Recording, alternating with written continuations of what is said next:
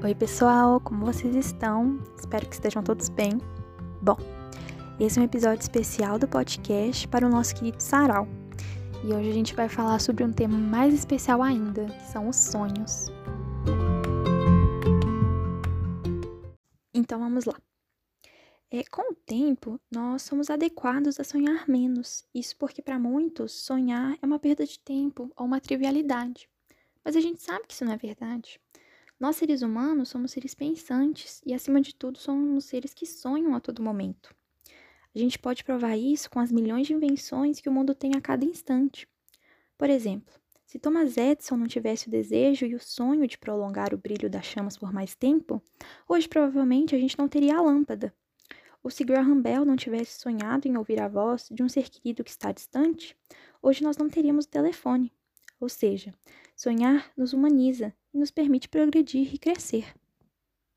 E como experiência pessoal, para mim, um dos apogeus do sonho é a nossa infância.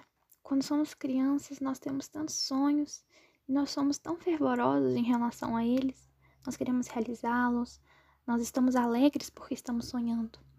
E é isso que nos falta, nos lembrarmos da nossa infância e de como tínhamos aquele desejo ardente de realizar os nossos sonhos e como lutaríamos e faríamos qualquer coisa por realizá-los.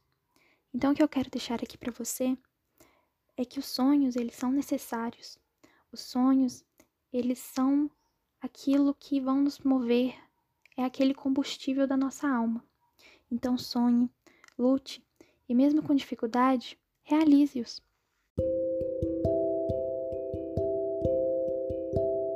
E por último, mas não menos importante, porque além de sermos seres que pensam e seres que sonham, nós também somos seres artísticos.